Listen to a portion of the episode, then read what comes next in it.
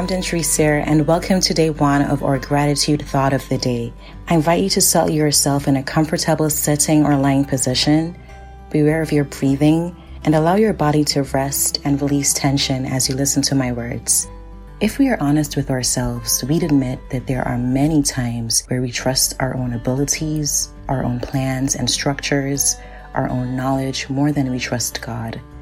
And there are times where we make persons and opportunities the main focus of our lives, the main sources of our joy and happiness, and we make them the number one priority in our lives.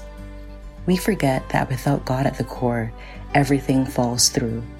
Without Him, we are nothing, and everything outside of Him eventually fails and dissatisfies. Today, I invite you to meditate on Numbers 23 19, and it says, God is not a man that he should lie, not a human being that he should change his mind. Does he speak and then not act?